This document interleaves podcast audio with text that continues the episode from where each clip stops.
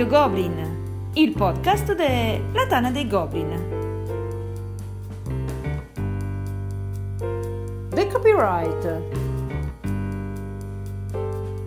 Un saluto a tutti e benvenuti a questa nuova puntata di Radio Goblin, il podcast della Tana dei Goblin. Questa sera con noi ritorna Andrea Angiolino, Ciao a tutti. Eccolo qua, grande autore, editore, esperto di tutto. Andrea è una mamma santissima, come si Grazie. dice nel nostro settore.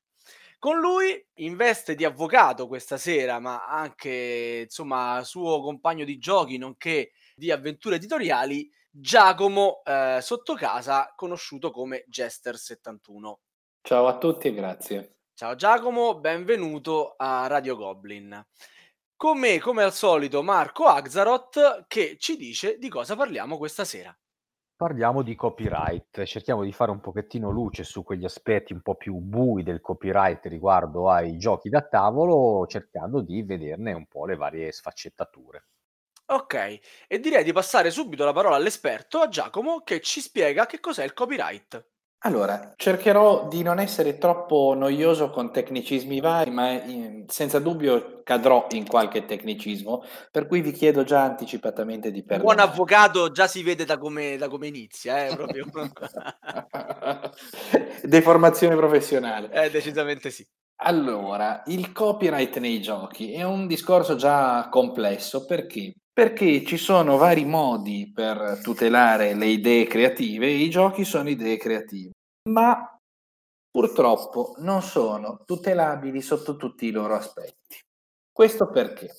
L'espressione copyright raccoglie sotto di sé diversi elementi che sono la tutela brevettuale, il diritto d'autore, eh, i marchi registrati. Nei giochi che cosa entra ad avere rilevanza? Allora, cominciamo dal primo punto, il brevetto. Il gioco non è brevettabile, le meccaniche di gioco non sono brevettabili. Questo perché esplicitamente escluse. Gli unici elementi che possiamo proteggere con una tutela brevettuale nell'ambito di un gioco sono semplicemente gli elementi grafici che abbiano una rilevanza da una parte oppure gli elementi meccanici che abbiano una rilevanza, un'indipendenza e una novità particolari. Mm, faccio un esempio, un gioco che contenga una meccanica non nel senso di meccanica di gioco, ma nel senso di meccanismo. Che ne so, schiaccio un tasto e faccio saltare una pulce con un meccanismo particolare. Io questo meccanismo, se non c'è qualcosa di già equivalente brevettato, posso brevettarlo. La meccanica di piazzare la pedina in un certo modo non posso brevettarla. Dall'altra parte posso brevettare elementi grafici rilevanti. A me piace in questo caso portare sempre un esempio molto noto che è quello del tabellone del Monopoli. Qualunque localizzazione particolare, riambientazione particolare del Monopoli voi prendiate, determinate caselle, come la prigione ad esempio, portano con sé sempre la stessa grafica. Non hanno una cosa differente perché è stata brevettata quella grafica specifica come elemento unico di quel gioco. Altre cose del gioco non possono essere brevettate. E allora cosa si fa? Ci si rifà alla tutela molto più generica del diritto d'autore. Diritto d'autore che è quella branca del diritto che in termini molto generali va a tutelare tutte le cosiddette opere dell'ingegno, ovvero tutte le opere creative dotate di alcune caratteristiche che nel corso del tempo la giurisprudenza ha individuato, precisato, specificato e eh, sulle quali non entro troppo nel dettaglio, ma che devono riguardare genericamente la novità, la completezza e altri elementi sostanzialmente, in modo tale che non ci sia sovrapposizione rispetto ad altre idee. Lascerei a parte il discorso del trademark, ovvero del marchio registrato, sul quale magari rientriamo dopo se c'è qualche domanda specifica. Ok, una, un- mi hai fatto venire una, una domanda invece adesso mentre parlavi di elementi brevettabili e altri no. Ma se io mi inventassi un dado con un numero di facce che non esiste, cavolo ne so, 7 piuttosto che 13, piuttosto che robe così, eh, potrei brevettarlo per un gioco. Cioè, la, la meccanica non esistono degli escamotage, chiamiamoli così, per renderla mia e da quel momento in poi i giochi con quella meccanica li faccio solo io e chi li vuole fare eh, li fa un po' come, e ovviamente lo so che sto sbagliando le, l'esempio, il pulsillo di Carcassonne, no? Il pulsillo di Carcassonne è brevettato e in un qualche modo è un, forse un trademark, eh, quindi ne parliamo dopo, eh, ma nessun altro può utilizzarli senza il permesso del primo, diciamo, inventore di quel genere di pulsillo.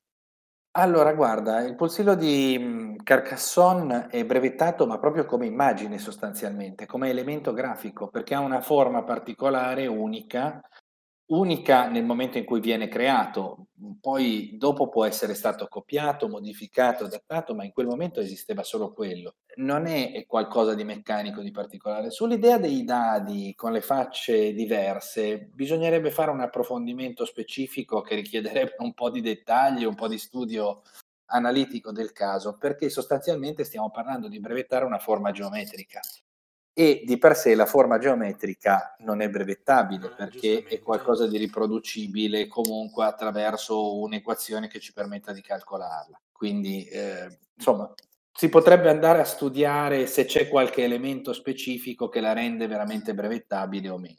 Eh, riguardo al trademark, visto che me lo introduci come argomento, allora diciamo che entra in gioco soprattutto su cose come nomi, ti, voglio dire titoli sostanzialmente. Quindi anche, anche marchio... dei termini come lo stesso tappare di Magic era, se non sbaglio, è un, ottimo, è un ottimo esempio. Esatto. Poi io giocavo a Warhammer, quindi mi ricordo un sacco di nomi di razze o luoghi di Warhammer. In fondo a ogni libretto di Warhammer c'era l'intero elenco di, di, tutti i termini. sì, sì, no, veramente. Sui, sui, no, no, ma ricordo bene, io sono stato un, su queste cose. Sono stato un appassionato di giochi Games Workshop e ricordo cose terribili, ma penso che sul punto Andrea ci possa portare degli esempi più brillanti di come Games Workshop sia andata oltre con, questi, no, eh, con queste manie di trademark. Ecco. Sicuramente le liste appunto sono veramente pazzesche, ridondanti Ah, mi ricordo il trademark della parola inferno, come se un certo Alighieri non l'avesse utilizzata secoli prima. Eh, quindi evidentemente quando sono diventati una multinazionale hanno assunto una serie di avvocati che non vedono l'ora di dimostrare eh, il fatto che ci sia una certa utilità dar loro uno stipendio e quindi cioè Però l'inferno per... l'hanno inventato loro e non la chiesa cristiana. Esatto. Eh. Beh, cavoli che avvocati io... potenti. eh, sono tosti, sono tosti. L'aneddoto a cui accenna forse il nostro Giacomo è una fanzine che si chiamava Quality Dwarf. Quality Dwarf perché facevamo i giochi con la Quality Game, i giochi del 2000 che erano dei piccolissimi giochi tascabili di 32 paginette, però completi, giochi di ruolo, libri game e quindi abbiamo fatto questa fanzine di qualità nanetta eh, mettendo insieme i giochi della Oberon come Og e Battlevac e altre cose molto ridotte nelle dimensioni. Eh, però il grafico Paolo Parrucci ebbe l'idea di mettere questa testata Quality Dwarf con la mia faccia con una barba da nano nell'angolo. Eh, erano forse 30 fotocopie fatte in uh, copisteria però uscì una piccola recensione su Chaos che ci valse una lettera di cessate e desistete da parte di questi famosi avvocati della Game Workshop che dissero che non potevamo fare una cosa che si chiamava Quality Dwarf, al che Paolo Parrucci rispose con una furibonda lettera dicendo che né Quality né Dwarf erano parole loro e nemmeno il concetto di qualità nanetta e quindi ci lasciassero in pace. Questo però per dire che in realtà. Ha funzionato o ora sei poverissimo? No, no, io non, pa, peraltro poco avrebbero potuto sequestrare al di là delle fotocopie residue, ma insomma no, no, non è conseguita una causa, insomma gli avvocati fecero loro, la loro parte, Paolo Parrucci la sua. Mi ricordo fra l'altro una serie di cose esileranti fra i fratelli Marx e i fratelli Warner, quando i fratelli Marx fecero un film ambientato a Casablanca e la Warner cercò di perseguirli, e anche lì i fratelli Marx risposero con lettere altrettanto esileranti cercatevele che ne vale la pena. Però eh, prendo il destro per dire che anche quando si possa avere il diritto eh, di, di, essere restrittivi, eh, diritto dal punto di vista della legge, forse anche dal punto di vista etico, di difendere le, le, le proprie cose, poi quando si va a prendersela con fanzine o con cose completamente al di là dal fine di lucro e semplicemente nate dalla passione, in realtà secondo me non si va in una buona direzione. Io, io sto cominciando a tremare perché ho un poster in casa del, dell'Adeptus Astartes degli Space Marine che sono sicuro non sia originale. A questo punto temo di trovarmi alla, alla, alla porta la Games Workshop che bussa e vuole riscuotere i... La Game Workshop credo sia arrivata a far levare le fotografie da siti come Board Game Geek fatte dagli appassionati alle loro partite di gioco, quindi con delle mia. comprate in maniera del tutto legale. Ma poi scusa Andrea, scusa che ti interrompo, ma un lavoro del genere, anche come questo che ci stai raccontando, non porta ulteriori guadagni anche all'editore, diciamo, principale, in questo caso la Games Workshop? Cioè, non hanno solo da guadagnare da, da, da una pubblicità, tra virgolette, indiretta del genere? Ma lì c'è appunto c'è, c'è, un piccolo punto interrogativo o un enorme punto interrogativo sul guadagno in senso stretto si potrebbe discutere. Io l'esempio che stavo per fare è quello del mio Wings of War, dove tutto sommato eh, con l'editore più o meno senziente ma che chiudeva un occhio, abbiamo avuto gli appassionati che hanno creato una serie di materiali aggiuntivi per il nostro gioco, scenari, regole in più, aerei scaricabili, ma anche riambientazioni non ufficiali, non avendo noi i diritti all'epoca di Guerre Stellari, Battlestar Galactica, King Kong, Godzilla o dei cavalcadraghi napoleonici o delle streghette manga o del Quidditch, però è venuta fuori tutta una serie di varianti e cose, eccetera, eccetera, che hanno fatto vivere il gioco molto al di là di quello che era il mio potere di autore e il loro potere di editore. E secondo me è stata una grande forza, perché poi tutti questi fan hanno organizzato tornei, raduni annuali a Praga o a Sherwood o in America e hanno fatto vivere il gioco anche al di là delle nostre possibilità, tanto che quando poi abbiamo avuto qualche problema con la casa editrice che ha chiuso e con eh, una certa concorrenza da parte di altri, eccetera, se il gioco è sopravvissuto e noi abbiamo avuto la forza di ripartire da capo con altri, è stato anche perché poi ormai c'era una comunità di 5.000 utenti che eh, lo facevano vivere al di là di tutto e ci davano appunto una direzione, una forza di continuare e gli hanno dato continuità quando non glielo potevamo dare noi. Poi la Game Workshop, sentendosi appunto quotata in borsa, forte tutto quanto, magari di queste cose non ha bisogno, però ha creato una situazione tutto sommato anche abbastanza nuova, nel senso che quando io poi giocavo a Wargame nei primissimi anni 80 col VRG antico, vedevo giocare gente che aveva miniature di piombo comprate da un certo produttore, dipinte 24 ore per fare due catafratti bizantini. Ok, io giocavo con gli egizi dell'Atlantic malamente pittati nel solo gonnellino e lasciati color arancione per la carne e andava bene uguale. Eh, la prima volta che io ho visto qualcuno punire i giocatori se si presentavano a un torneo con delle miniature che non fossero quelle del produttore è stato con la Game Workshop probabilmente come convenienza forse gli può anche essere convenuto eh, in, in, quanto poi appunto hanno commerciato loro, le loro miniature, i loro colori e tutto, però come vitalità e, e, e come tutto insomma... Hanno perso qualcosa, certo. Forse sì, cioè loro si basano probabilmente su gente che ogni due anni smette l'hobby perché scopre le gioie della vita adulta e, e quindi adolescenti che ogni due anni cambiano, ma credo che sia un tratto comune. Da noi è un hobby più adulto, anche Warhammer, da loro meno, eh, e loro si sentono appunto, per esempio, in diritto di cambiare a ogni ambientazione, eh, che ne so, il, il, mondo stesso in cui è ambientato Warhammer, per cui a un certo punto il corrispondente della nostra America del Nord all'improvviso non sono più pianure di gente seminuda che va a caccia di bisonti, ma sono il regno degli elfi neri perché così dovete buttare tutti i vostri eserciti di pelle rossa e comprarli. Eh certo, quelli eh, nuovi.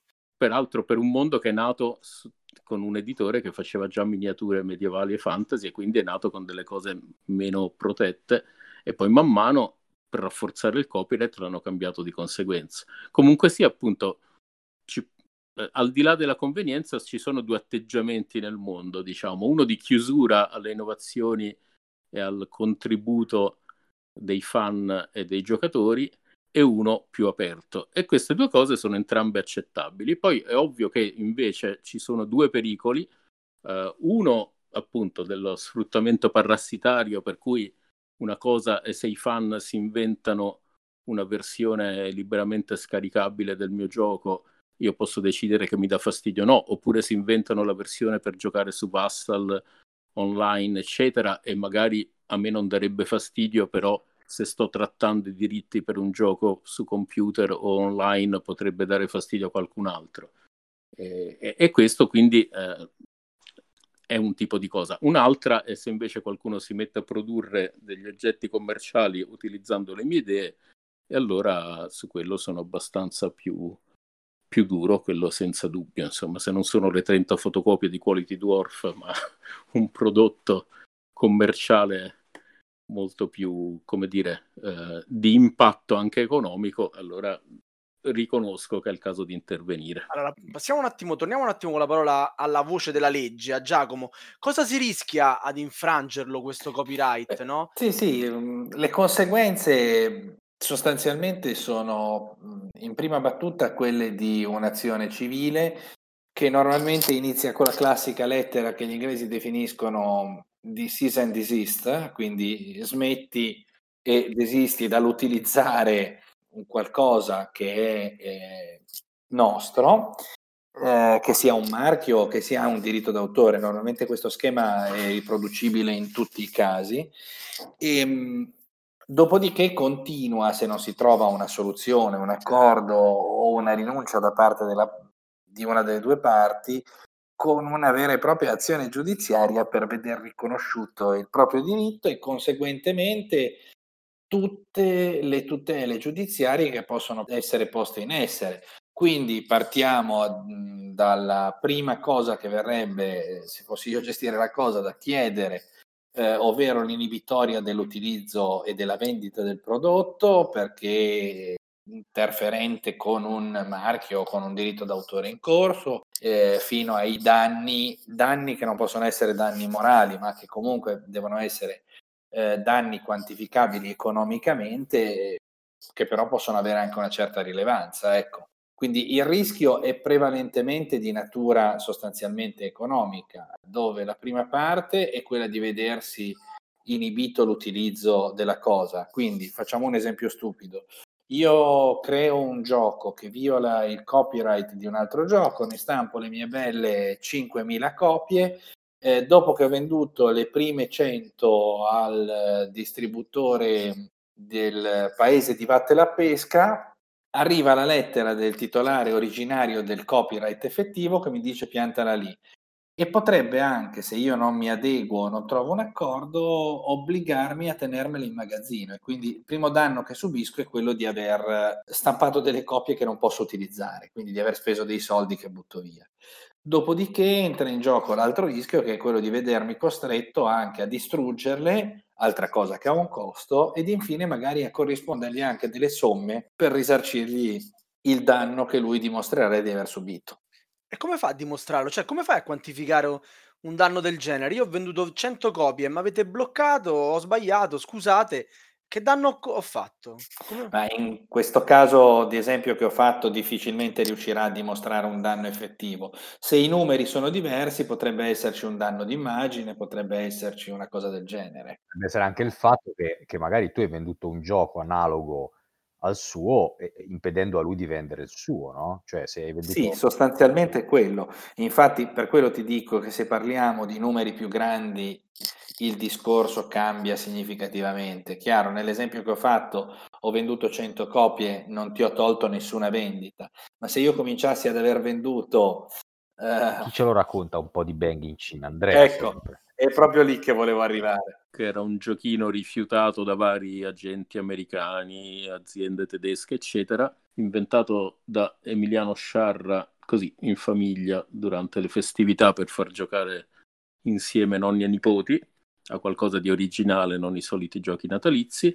Poi scopre, lui di Civitavecchia, che fra Civitavecchia e l'Umbria si sta fondando una nuova ditta che si chiama Da Vinci, la quale decide di pubblicarglielo e fanno due milioni di pezzi circa fra gioco base, riedizioni ed espansioni mh, in un mercato dove appunto già 5.000 copie è un enorme successo, 2 milioni in giro per il mondo, più boh, forse 9, 10, 11 milioni di plagi cinesi, dove i cinesi riambientano nel poema dei tre regni, se non sbaglio si chiama, un poema medievale cinese, la, questo gioco di carte western di Emiliano Sciarra, lasciando poi delle frasi identiche nel regolamento e sulle carte, lasciando, non so, il 4 Mani di... in alto, il proiettile che ci hanno messo. Sì, per, però eh, proprio ma le stesse appunto icone delle carte da poker negli angoli sono rimaste intatte, quindi la cosa è proprio palese rifugiandosi dietro un concetto tutto orientale per cui peraltro copiare è un omaggio al maestro e quindi è anche una sorta di irreverente eh, riconoscimento della superiorità intellettuale, il che ah, secondo me va benissimo se poi come dire, si accompagna anche... esatto, a trimestrali pagamenti regolari delle royalty e non al furto a man bassa. Però poi ci sono stati diversi casi eh, anche in tribunale. Ora credo che a Singapore e Hong Kong la cosa sia stata fermata, credo che in Cina, anzi sono certo, la, ogni tipo di causa sia caduta nel vuoto. C'è stato una, una sorta di passaggio a due tempi negli Stati Uniti, quando poi uno statunitense ha iniziato, dove già Bang è venduto di successo e famoso, ha iniziato a importare il suo plagio cinese, il giudice ha respinto il ricorso dell'importatore che diceva che era inammissibile una contestazione della Da Vinci e poi appunto qui già eh, entriamo in un campo legale perché se due negazioni affermano qui siamo sulle 7-8 negazioni mi sono perso pure io. E, però insomma lì per lì il giudice ammette il fatto che la Da Vinci possa ricorrere contro però poi alla fine gli dà torto citando peraltro dei casi interessanti nelle sentenze come un plagio di Tetris, il quale era stato attentissimo eh, nel fare questo plagio dopo aver chiesto i diritti agli aventi diritto per fare un videogioco che somigliasse a Tetris con delle nuove caratteristiche innovative. Non avendo avuto licenza ufficiale, hanno deciso di utilizzare del Tetris tutta una serie di elementi che presi singolarmente non erano coperti da tutela, ma poi il giudice ha condannato questo questo nuovo gioco perché nel complesso comunque gli effetti erano quelli del Tetris. Quindi an- anche questa sentenza che da torto Bang è comunque interessante perché cita altri casi interessanti in cui una tutela c'è stata in situazioni discutibili di qualcuno che scientemente cercava di stare all'interno della legge passo per passo. E niente, la storia di Bang purtroppo è quella che alla fine è, appunto è stato un enorme successo, un grande riconoscimento in termini sia economici che di premi, di gratificazioni, eccetera, e, eh. e di uh, derivati ufficiali, perché poi tanta gente ha chiesto i diritti di fare bang uh, in salsa orientale o, o, zombie o di ricavarne versioni con dadi, eccetera, dando debiti tributi e pagando debiti diritti. Però con la Cina, che purtroppo è stato anche il caso più grande in termini numerici, non c'è stato niente da fare e, e, e il suo plagio continua ad andare in giro impunito. La, la, citazione, la, sì, la, citazione del, dell'intelletto. Giacomo, ma mh, giusto una parentesi e poi magari torniamo su altri discorsi. Questi processi vengono svolti nel territorio in cui c'è l'effrazione, cioè non è che la, chi l'ha fatto in Cina viene in Italia a discutere del processo, è la Da Vinci no. che deve andare in Cina? Sì, con tutte, le conseguenze, con eh. tutte le conseguenze del caso sotto diversi aspetti, perché con l'esempio proprio portato della Cina, eh, l'esempio di un paese che non aderisce alle, agli accordi internazionali sul copyright, perché è ancora forse frutto di un'impostazione derivante dalle precedenti forme governative, non crede che il diritto di autore sia un diritto degno di tutela. Aggiungo un dettaglio, appunto, qui parliamo di una concorrenza dal punto di vista commerciale, però poi ci sono alcuni aspetti che eh, possono essere pericolosi anche semplicemente nel uh, comportamento degli utenti. Prima dicevamo che appunto abbiamo appoggiato uh, le iniziative dei fan dei nostri giochi, della comunità che ha creato cose aggiuntive per Wings of War, eccetera, eccetera c'è sempre stato il limite però di far scrivere da parte del nostro editore che Wings of War prima, Wings of Glory adesso è un marchio registrato ed è un gioco di Andrea Angiolino e Pier Giorgio Paglia, perché il timore è quello poi della volgarizzazione del marchio, così come molte cose sono state tollerate, ma non un uso troppo indiscriminato della, dei disegni e dell'artwork originale. La volgarizzazione che cos'è? Se tutti quanti iniziano ogni volta che c'è una pillola per il mal di testa a chiamarla aspirina, aspirina non diventa più il marchio che riconosce un certo farmaco ben preciso, ma diventa sinonimo di pillola per il mal di testa o che contiene quell'acido lì. Eh, se tutte le paste di nocciole vengono chiamate Nutella, il marchio Nutella perde di valore. La volgarizzazione è quando appunto c'è un uso troppo indiscriminato e allora per questa tutela è anche corretto che editori e autori eh, magari lasciano un po' il campo libero ai fan, ma fino a un certo punto per evitare che poi appunto questo si ritorca in loro danno. Quindi noi possiamo dire tappare oggi, non è che quelli di Magic ci vengono a chiedere i diritti, no? Eh, chissà, chissà, perché loro appunto sono riusciti a brevettarlo prima proprio per evitare che questa organizzazione avvenga, hanno perseguito chiunque abbia provato a usarlo in altri giochi però poi appunto è anche una questione di rapporti di forza, il problema è anche quello. Non a tutti riesce di brevettare il concetto di girare una carta di 90 gradi e chiamarlo tappare o addirittura il concetto di giochi di carte collezionabili. A qualcuno riesce, eh, non so se perché ha manicato o perché effettivamente vi sia un particolare merito di novità, e, in quel caso sì, eh, poi sono problemi per chi viene dopo ed è proprio per evitare che diventi appunto una cosa di uso comune e volgarizzato. Poi l'altro aspetto che volevo dire è che questi comportamenti poi comunque possono essere pericolosi non solo per chi li mette in atto come editore o come autore che commette il plagio, però ci sono anche degli aspetti che possono essere rilevanti per gli utenti stessi. Se io compro un gioco che ha un marchio contraffatto, per dire, corro un rischio. Se io compro una borsa con un finto marchio di Gucci, posso io stesso essere multato. Per l'acquisto incauto.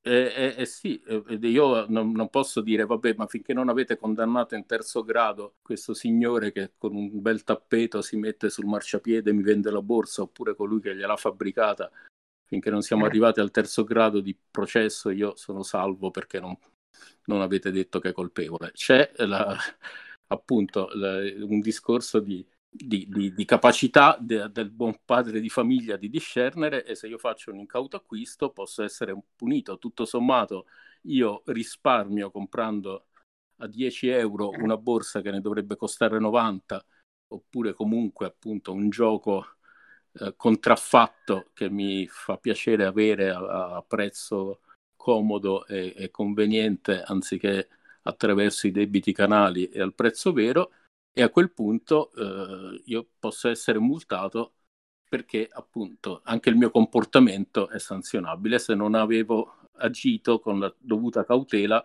per evitare di commettere un, un reato e anche l'acquisto. Però questo è... credo che questo mi rivolga all'avvocato adesso, eh, che ce l'abbiamo qua, lo sfruttiamo. Non è così facile da dimostrare. Se io acquisto un gioco a 15 euro su Amazon, quel gioco originariamente ne costa 25, ok, ho risparmiato 10 euro, ma ormai siamo abituati anche a scontistiche importanti, anche più alte di questa. E come faccio a essere multato per un acquisto incauto quando mi arriva la scatoletta e effettivamente vedo che la qualità non è proprio il, massimo e quindi magari non è originale? Prima, prima dell'avvocato faccio, faccio un breve esempio io. Se qualcuno fa un, uh, um, un, gioco che si chiama Heroic Conquest, che è un sì. marchio famosissimo registrato da una multinazionale, ma lui lo registra, eh. viene bloccato per una prima campagna di crowdfunding, poi per una seconda, poi finalmente una terza. È un esempio teorico, è il nome di fantasia. Sì, sì, sì. Voglio Credo di averne già discusso con te di questa cosa. È arrivato la terza volta, forse piccolo indizio che non è solo il prezzo, potrebbe averlo. Chiusa la parentesi. Però io vado su Amazon, eh, trovo il giochino, che trovo Dixit per dire, faccio un esempio stavolta molto più concreto perché effettivamente probabilmente in Cina di Dixit ce n'hanno 850 milioni di copie. Eh, mi arriva a casa, l'ho pagato 10 euro e poi vedo che effettivamente non è la stessa scatola che aveva il mio amichetto con cui ho giocato venerdì scorso. No, Giacomo? No, allora, eh, anche lì, nel momento in cui io vado a fare un acquisto di questo tipo, non è immediata la percezione come può essere nell'esempio fatto prima della borsa, del, dell'incauto acquisto, quindi della contraffazione. Però se la cosa poi anche dopo è evidente, eh, in teoria io sarei tenuto a segnalare, diventa tutto più problematico. Sinceramente è molto difficile che emerga un problema di questo tipo in maniera reale nel settore dei giochi. Ecco, eh, esiste il problema del gioco contraffatto, ma esiste con una logica tale che allo stato attuale non è percepita né percepibile come la contraffazione in altri settori. Cioè, l'esempio è proprio quello di dove vado a comprarlo. Se io compro la borsa dal venditore ambulante di borse che vende le borse da 1000 euro a 20 euro l'una, è di tutta evidenza la, la differenza e l'elemento, eh, l'esistenza di una contraffazione. Se io compro su un canale che è ufficiale, perché poi il discorso è questo, un prodotto che apparentemente nella descrizione e nella presentazione ha tutte le caratteristiche del prodotto ufficiale, che eh, ha un prezzo che è più basso, ma che non è comunque fuori, eh, drammaticamente fuori scala, tanto da farmi immaginare la contraffazione proprio a colpo d'occhio per il prezzo. Io la vedo dall'altro punto di vista adesso. Come faccio io eh, a dimostrare che il soggetto che ha comprato si rendeva conto quando ha comprato di acquistare un prodotto contraffatto. Non è pensabile. Poi certo lo scopre a posteriori, ma come dicevo, a posteriori entrerebbero in gioco tutta una serie di meccanismi che in questo ambito non sono, non sono applicabili sostanzialmente. E approfitto per, per, una piccola chiosa, fra l'altro, se posso, che mi viene in mente da certo queste considerazioni. Eh, noi ora stiamo parlando, fra l'altro, di diritti di sfruttamento economico. E il diritto d'autore, in realtà, se noi andiamo a riferirci alla tutela del diritto d'autore, cosa che si fa pacificamente per libri, canzoni, eccetera, eccetera, il gioco, ok, è, è, è territorio di confine. Però, se vediamo lì, eh, c'è una serie di diritti che sono non solo di sfruttamento economico, ma anzi eh, sono diritti inalienabili che restano all'autore e sono il diritto, per esempio, di firma, cioè che l'opera venga firmata col suo nome, oppure il diritto di anonimo, eh, cioè che non porti il suo nome se lui lo desidera, oppure il diritto di pseudonimo, se lui desidera che eh, vi sia apposto un nome diverso dal suo come riconoscimento, il diritto di inedito, se decide che a un certo punto l'opera non deve essere più pubblicata e deve restare inedita, ehm, il diritto all'integrità dell'opera e al decoro, quindi non a modifiche, tagli che, la, che ne ledano il decoro oppure ne, ne travisino il messaggio. Questi sono tutti diritti, peraltro, ben presenti che vanno al di là di quello che è il diritto di sfruttamento economico che può essere poi ceduto a editori o sfruttamenti vari. Tant'è vero che addirittura alcuni di questi diritti sono inalienabili, eh, eventuali clausole di contratto in cui vengono, in cui il, l'autore accetti delle mutilazioni a questi diritti non sono nemmeno valide. Ora, i giochi, ripeto, potremmo chiedere all'avvocato se ricadono in pieno in questa tipologia, però eh, è da considerare pure questo, nel momento in cui qualcuno fa un gioco, eh, prende il mio gioco, lo rifà uguale con diversa ambientazione, eh, del poema cinese, lo fa girare non col mio nome ma con quello di un altro autore e così via. Non sta solo ledendo un diritto economico, ma anche una serie di diritti morali ben precisi che non so dire nel gioco, ma eh, in buona parte dei campi della creazione artistica e intellettuale hanno una tutela fortissima. Sì, Andrea, tutto assolutamente vero e se mi permettete di passare a un piccolo tecnicismo, il punto centrale eh, sotto il profilo del diritto, della pura interpretazione della norma, eh, del diritto d'autore è proprio il diritto a vedersi riconosciuta la paternità dell'opera, ma non al fine dello sfruttamento economico, proprio al fine puro del riconoscimento della paternità dell'opera. Cioè la parte, il cuore, chiamiamolo così, del diritto d'autore per la nostra normativa è proprio il fatto di eh, avere la possibilità di dire questa creazione è una creazione che ho fatto io. Ok, t- tornando un pochettino più a discorsi, diciamo, terra-terra che magari interessano poi anche i nostri ascoltatori in maniera, diciamo, più concreta a, a livello della vita di tutti i giorni, no? Qualcuno ci chiedeva, per esempio, se le varie, non so, se io ho un regolamento, se lo fotocopio e lo passo a qualcuno in forma privata, sto commettendo un reato, oppure se scrivo un riassunto di un regolamento o se ne utilizzo solamente le immagini ma all'interno di un riassunto fatto da me. Cerchiamo ecco, magari di districarci all'interno di, di questo tipo di, di situazioni. Allora, guarda, qui potremmo aprire 2000 discorsi. Eh, cercherò di rientrare in alcuni esempi specifici, di richiamare alcune ipotesi, perché una casistica generale richiederebbe eh, due o tre tomi interi di quelli belli, belli corposi. Allora, cominciamo dall'esempio che hai fatto del eh, regolamento fotocopiato e distribuito. La parte chiave per capire se sto commettendo un reato, se sto commettendo una violazione di copyright o altro, è proprio in quel distribuito, nel senso che se io eh, copio un eh, regolamento, io sto già di per sé in teoria violando un copyright, ma se io ne ho il diritto di utilizzo perché ho acquistato il gioco, io potrei darlo agli altri che giocano con me nel momento in cui devono giocare con me, al solo fine di eh, ottenere che giochiamo serenamente con la mia copia. Eh, diverso è se io gli dessi il regolamento e una versione completa print and play del gioco, per dire. A quel punto lì eh, starei veramente commettendo, certo, eh, addirittura un reato di, di, di, contraffazione in un certo senso. Ehm, rimanendo sull'esempio del distribuire, cioè senza aggiungerci fronzoli come ho fatto nell'ultimo esempio, il discorso del distribuire dicevo diventa determinante, perché se io questo regolamento invece comincio a trasmetterlo a destra e a manca e a tot persone un po' dovunque, l'editore potrebbe anche piantarmi una grana perché sto violando comunque un suo copyright. Torniamo però sul reato, perché? Perché, ehm, queste violazioni diventano rea un reato nel momento in cui io ne traggo un ingiusto profitto.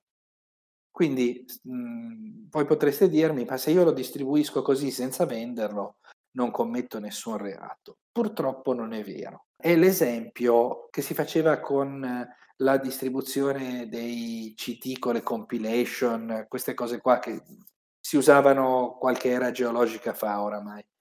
Ehm, c'è stata una rilevante giurisprudenza che ha interpretato questo ingiusto profitto non necessariamente come un profitto di natura economica, ma come un arricchimento più generale. Quindi se io traggo un giovamento, un vantaggio dal distribuire questo regolamento, che ne so, faccio più accessi alla mia pagina, faccio ma basterebbe anche meno. Ottengo la fiducia di un tot di persone, ecco, questo potrebbe essere interpretato un profi- come profitto e io potrei essere anche processato per questo fatto.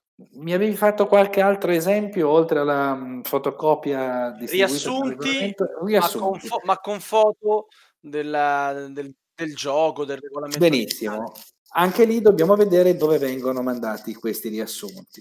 Diciamo che se parliamo di un blog che specificamente parla di giochi, eh, il riassunto di un regolamento che non permetta in maniera integrale di riprodurre il gioco, non viola nulla, ma diventa quasi, tra virgolette, un diritto di cronaca, anche se sul blog poi potremo aprire tutto un altro capitolo complicatissimo. L'utilizzo delle immagini, se è finalizzato alla rappresentazione grafica di quello che io sto riassumendo e non si diventa una sostituzione del regolamento con l'utilizzo delle sue stesse immagini, allora io direi, eh, se mi fosse chiesto un parere tecnico in questo senso, direi al, a chi me l'ha chiesto di andare tranquillo, di essere sereno perché non c'è nulla di male, non c'è violazione di nessuna norma. Certo è che se io sostanzialmente sto facendo in realtà un rewarding del regolamento, in cui inserisco pure le immagini originali che se non sono coperte da un copyright specifico tipo registrazione del marchio, sono comunque coperte eh, dal diritto per il fatto di essere, per il fatto stesso di essere state pubblicate, eh, allora il discorso cambia completamente, perché sostanzialmente avrò di nuovo fatto una, una sorta di contraffazione in un certo senso. Ok, ok, no, ci tengo a, a fare una, una parentesi per, per, uh, per, dire che la Tana è in regola con queste cose, diciamo che sono io la persona che si cura della pubblicazione delle traduzioni in Tana, non direttamente, ma attraverso l'aiuto di Mika, che saluto e ringrazio tantissimo. Eh, in Tana mh, mhmm, noi pubblichiamo contenuti attraverso le Creative Commons, eh, di materiale prodotto dai nostri utenti sostanzialmente che vanno a tradurre il regolamento. Solitamente, anzi, sempre chiediamo a chi ne detiene i diritti il permesso di utilizzare il layout originale, se è possibile, e spesso non pubblichiamo neanche regolamenti di editori italiani, soprattutto italiani, che eh, non ce lo permettono semplicemente, mh, diciamo, chiedendocelo. Cioè non è che andiamo eh, lì a, mhmm, diciamo, a sfrugugliarli, ma nel momento in cui l'editore ci dice no, questo gioco non vogliamo che venga pubblicato la, il regolamento, noi ovviamente non lo facciamo. Tutti i regolamenti che vengono proposti alla Tana vengono quindi prima vagliati, verificati e nel momento in cui sono in regola con le Creative Commons e con i diritti di copyright vengono accettati e resi disponibili per gli altri. E però qualcuno li pubblica su Board Game Geek. Come è possibile ecco. questo? E il diverso approccio dei due tipi di, di, di, di sito sostanzialmente, nel senso Perché che più difficile andare a rompere le scatole a Burger Geek, immagino, dall'Italia, non lo so. Allora, un problema è quello e l'altro è il modo in cui la cosa viene fatta, cioè la Tana verifica, la Tana controlla quello che è il materiale che viene pubblicato in Tana.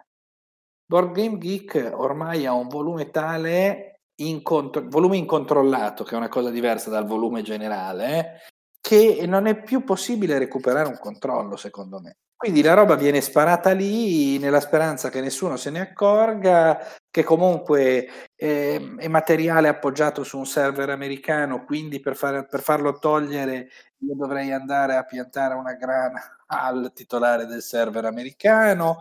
Diventa tutto molto più problematico. Ecco, quindi non venite a dirci, eh, ma su BGG l'ho pubblicato perché non posso pubblicarlo sulla Tana e questo è il motivo sostanzialmente. E la risposta è perché non dovevi pubblicarlo neanche su BGG. Eh vabbè, ma questo è un po' più complicato da far intendere a chi l'ha fatto, eh. tanto non Sì. stai facendo niente, tutto e che sarà mai e via discorrendo. Vabbè, non è un territorio così semplice. Spero che questo podcast eh, abbia dato, abbia reso l'idea di quanto non è un territorio semplice. Però mettiamo che io appunto eh, scannerizzo un regolamento o comunque prendo un regolamento di un editore italiano e che non vuole che vengano diffusi i suoi regolamenti e lo posto su Game Geek. In quel caso l'editore italiano non può far caso direttamente a me invece che a Board Geek. Allora, eh, in teoria potrebbe anche, però eh, non sei tu che poi puoi rimuovere file su Board. Cioè, tu puoi caricarlo il file, adesso non vorrei... Sì, sì, sì, no, eh, io posso caricarlo, ovviamente non posso rimuoverlo, lo rimuove Geek, però sono io, in, in fin dei conti, che ho causato, secondo loro, un danno, no? Sì, eh, tu gli hai causato un danno, però il danno è da dimostrare. No, chiaro, cioè, diciamo che... Eh, eh allora, dobbiamo, dobbiamo, distinguere due cose, cioè, eh, da una parte il diritto a vedere la reazione del sito perché viola il diritto dell'editore dall'altra il danno che l'editore subisce dalla presenza di questo file. Allora, il danno lo potrebbe chiedere a chi l'ha caricato, ma come me lo quantifichi questo danno? Il danno va quantificato non genericamente, va quantificato specificamente davanti a un giudice. E, e, e come me lo quantifichi? Eh, come mi dimostri quante copie in meno hai venduto dal momento in cui c'è quel regolamento caricato lì?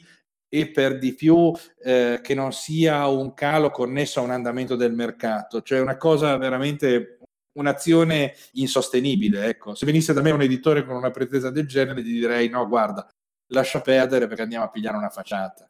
Non ne vale la eh, pena. Esattamente. Ecco, io aggiungerei, approfitto di questo per dire che poi non si prenda l'impunità come una prova del fatto che sia legittimo, cioè se poi su Board Game Geek ci sta è magari perché appunto è faticoso ad andare in America a fare causa per far togliere una cosettina, eccetera, eccetera. Non è semplicemente perché sia legale, ma semplicemente perché poi fra illegale ed effettivamente punito dalla legge, come sappiamo, eh, purtroppo nel mondo vero c'è un abisso. Tanti mascalzoni poi la scampano perché appunto non acciuffati o magari per prescrizione o per altro semplicemente per dire a, alle persone normali non, non, non, usate la giustificazione, eh, ma lì è così e quindi è legittimo. No, semplicemente è andata così. O magari ci sarà del tempo per riconoscerlo. Il povero Meucci gli hanno riconosciuto in America che il telefono l'ha inventato lui e non Bell però cent'anni dopo che è morto di fame e lui aveva tentato pure delle cause. Non usate la giustificazione lì succede per dire lì c'è e quindi è legittimo, no, lì succede e, e perché magari è semplicemente complicato far rispettare quelle che sono le regole giuste. Punto. Invece con i video, con i regolamenti spiegati su, su YouTube, come ci si regola? Cioè, in fondo non va a sostituire un regolamento e quindi magari potrebbero spingere la gente, che ne so, a comprare anche una copia edita in lingua straniera perché magari costa un po' meno, perché in fondo comunque hanno la spiegazione su YouTube. Non potrebbe essere una fonte di, di, di mancato guadagno. Ma, eh, guarda, per come la vedo io, sinceramente, una spiegazione di un regolamento fatta su YouTube è una cosa che dovrebbe essere vista dall'editore e dall'autore come un vantaggio, come un bonus, non come una penalizzazione. Quindi difficilmente potrebbe essere un comportamento da, da, da, da stigmatizzare o comunque da limitare. Detto questo, anche lì basta un minimo di, di, decoro, voglio dire, se lo youtuber eh, ci mette in condizioni di sostituire tutti i segnalini perché ci fa vedere il gioco con eh, oggetti standard che possiamo reperire ovunque e ci dà una spiegazione del regolamento talmente completa che non abbiamo bisogno di acquistare, allora ci potrebbe essere un danno e si potrebbe configurare una qualche azione da parte dell'editore autore ma eh, in tutti gli altri casi, cioè dove c'è un meccanismo normale di spiegazione del regolamento, dimostrazione del gioco o quello che vuoi, sarebbe quasi una promozione gratuita, quindi il contrario che eh, qualcosa da, da, bloccare, anzi qualcosa magari da supportare, eh, da aiutare e da, da spingere ecco, da parte dell'editore. Sì, anche qui attenzione che comunque la casistica è un pochino più complessa, nel senso che io ho fatto tanti libri dove ho spiegato dei giochi per uh, definirli, nel, se fai un dizionario dei giochi il modo migliore di definire il gioco è darne le regole e ho fatto libri su giochi carte matita dove magari c'erano dei giochi da tavolo adattabili giocabili anche solo con carte penna e, e la cosa è universalmente fatta da molti autori di libri. Knizia ha fatto causa creando Scalpore, perché poi è stato uno dei pochi, forse l'unico, però non è un caso da poco, a un autore di libri che aveva eh, spiegato i suoi giochi all'interno di un libro. E quindi attenzione cioè. Addirittura?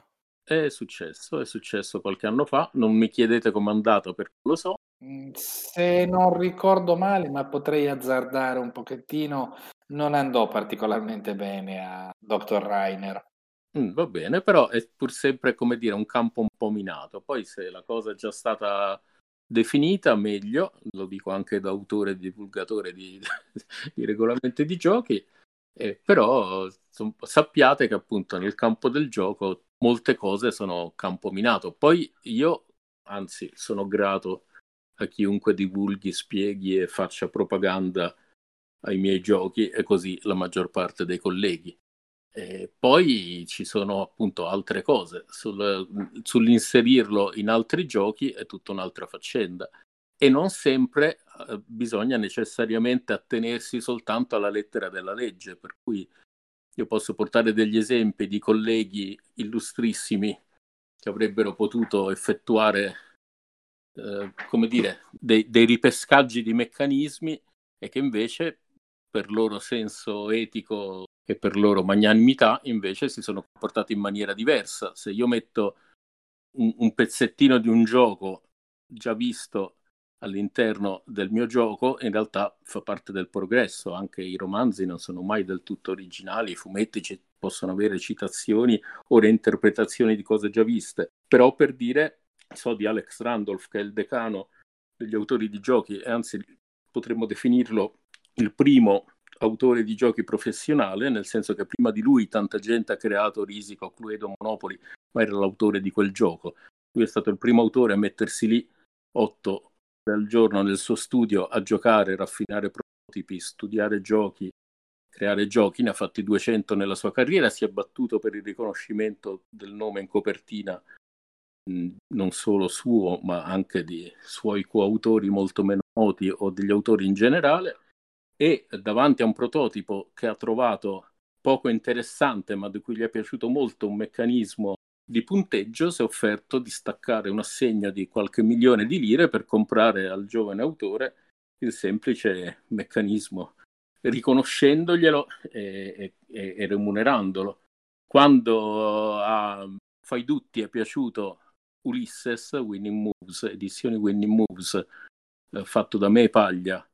Eh, era un gioco dove anziché ciascuno muovere la sua pedina, eh, c'era un'unica pedina che tutti i giocatori muovevano, i giocatori sono gli dei, la pedina Ulisse, che è piaciuto molto, eh, ha deciso di eh, innestarlo sulla mappa di Elfenland, dove ci si muove su tre tipi di collegamenti pagando carte di quel tipo, e, e ha fatto Ulisse Elfenland, che poi, siccome era un, un'ambientazione un po' bizzarra, è diventato Caravan Merchant e Caravan Merchant ormai era una carovana di migranti nel deserto che si muoveva tutte insieme cercando di fare affari in varie città, abbastanza diversa sia da Ulisse che da Elfenland ed è arrivato un editore che poi l'ha trasformata in uno Zeppelin di archeologi naufragati su un'isola. Il gioco era completamente ormai diverso, l'aveva fatto su problema e lui ha deciso di coinvolgere come coautori Alan Moon, autore di Elfenland, me e Paglia, autori di Ulysses. E poi noi, siccome la maggior parte del lavoro, oltre che l'idea iniziale di fare questo connubio era sua, gli abbiamo detto sì, però sulla scatola cerca di avere il nome il doppio del nostro come dimensioni e tienti metà dei diritti, noi ci divideremo il resto per riconoscere a lui questo ruolo primario. Per cui queste cose si possono fare anche, come dire, in, in accordo da gentiluomini, senza necessariamente stare lì a dire sì, però effettivamente non esiste copyright del fatto che la pedina sia unica e cose sono tre, eh, oppure del fatto che ci sia un collegamento fra carta e, e, terreno su cui si muove nel tabellone. Al di là della legge ci si può portare bene e appunto i grandi autori, per dire, lo fanno. Vabbè, comunque il sunto di tutto questo è che se io domani mi metto davanti a una videocamera a leggere il regolamento di Wings of War, tu non mi fai causa. No, direi di no.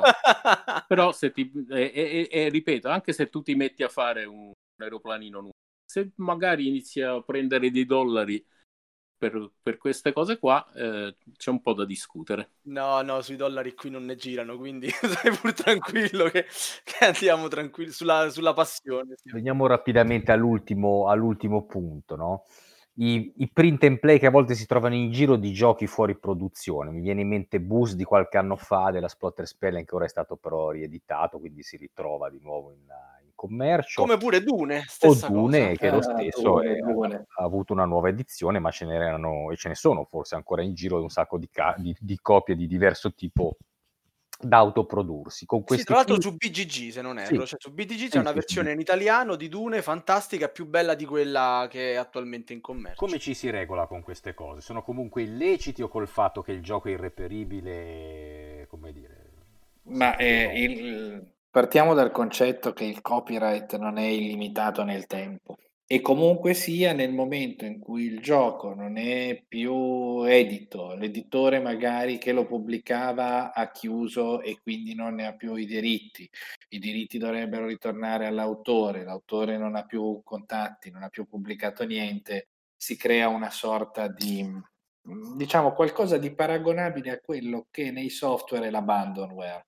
Non so se avete presente come funziona il meccanismo. Esistono degli interi depositi, repository più correttamente, di programmi che eh, l'editore non ha più portato avanti e che qualcuno rende ancora del tutto disponibili. È qualcosa di molto simile a quello che si fa con questi print and play. Poi il discorso bisognerebbe che fosse un po' più ampio, perché per esempio con l'uscita del nuovo Dune io dei dubbi e delle perplessità sulla regolarità della presenza in giro del print and play del vecchio Dune, visto che il nuovo non ha cambiato cose così significative rispetto al vecchio, e non voglio fare commenti sul contenuto esatto, allora due dubbi li avrei ecco, sulla regolarità di questo, ma in linea di massima un gioco che non è più edito da lungo tempo, il cui appunto editore non esiste più, allora il margine secondo me per fare un lavoro di questo tipo c'è.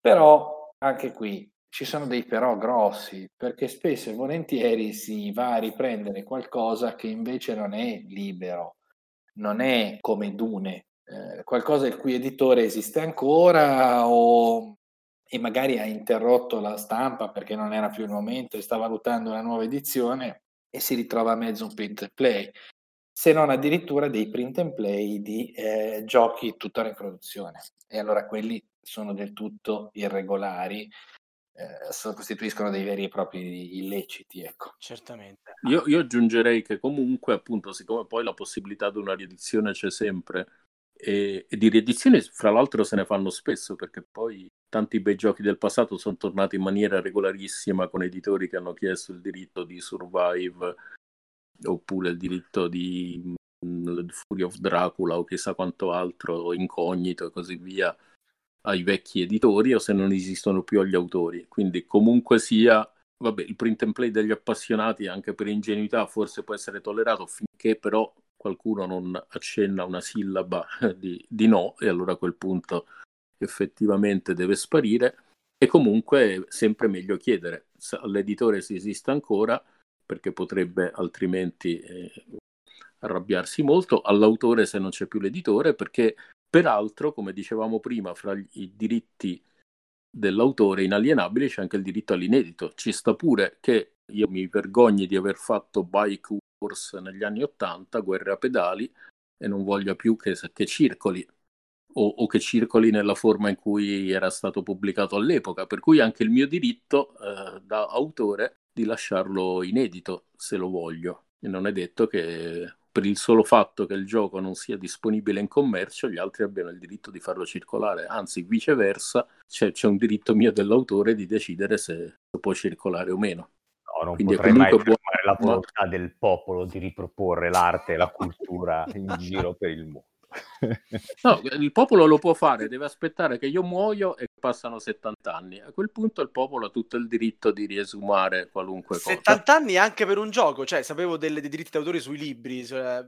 No, io adesso eh, ripeto, nella mia ignoranza, perché ho la comodità di non essere un avvocato, al contrario di Giacomo, e quindi di poter dire le cose un po' a naso, però ripeto, la premessa che faceva io mi rifaccio al diritto d'autore. Nel diritto d'autore per 70 anni i miei eredi potranno sfruttarlo, potranno dire di no, potranno esercitare il diritto di inedito o come di... si dice a Roma ci stai a provare vabbè eh, chiaro chiaro per, per cui effettivamente il popolo il diritto ce l'ha ma lo assume quando la cosa diventa di pubblico dominio e quindi se è di pubblico dominio domina il popolo appunto. Ma questo salvo casi particolari avviene 70 anni dopo la morte dell'autore perlomeno su, sulle opere dell'ingegno in generale. Sui giochi... Sui giochi potremmo entrare a, per tentativi o per ragionamenti per analogia, ma non c'è un'indicazione specifica ed esplicita. Quindi possiamo stare a discutere per giorni. Ecco. Chiudo dicendo che poi il gioco, essendo un'opera complessa in cui ci sono i diritti dell'autore, quello dell'illustratore, quello del curatore, quello del traduttore, quello dell'editore, eh, il campo è particolarmente complicato, per cui a maggior ragione non si fa un danno a sentire in giro e a chiedere permessi, cosa che peraltro, ripeto, tanti fanno quando vogliono far girare dei giochi in maniera bonaria o in riedizioni normali, quindi perché non farlo? Perché, perché non farlo quando si fanno determinati giochi magari su Kickstarter, come citavamo prima, ma questa è un'altra storia. ma sì, era un concetto già espresso in un altro podcast, assolutamente. Repetita Juvent, quindi va sì, bene. Sì, però ripeto, vale anche volendo per la versione print and play. Qualcuno ogni tanto mi contatta chiedendo ma posso far girare sta cosa? Posso... Eh, per me fai pure, vediamo. Oppure guarda, lascia stare che ne sto parlando con un editore. Insomma, a, a chiedere non costa nulla e si evitano sangue amaro e, e dispiaceri, prima ancora che cause o danni. Va bene, direi di ringraziare i nostri ospiti e chiamare la nostra regia. Io come al solito ringrazio i nostri ospiti Andrea e Giacomo e voi per averci ascoltato. Vi ricordo che potete seguirci mettendo il mi piace alla pagina Facebook di Radio Goblin e iscrivendovi al forum della Tana dei Goblin su goblins.net. Se avete proposte, lamentele o complimenti da fare, vi invitiamo a scriverci via mail a podcast.goblins.net o entrando nel gruppo Telegram che è aperto a tutti. Vi ricordo inoltre che potete reperire le puntate precedenti, oltre che dal nostro sito, anche con Google Podcast, iTunes e Spotify. Ciao a tutti! Buonanotte! Grazie, ciao, ciao, ciao, ciao, ciao grazie, ciao. Avete ascoltato Radio Goblin, il podcast della Tana dei Goblin.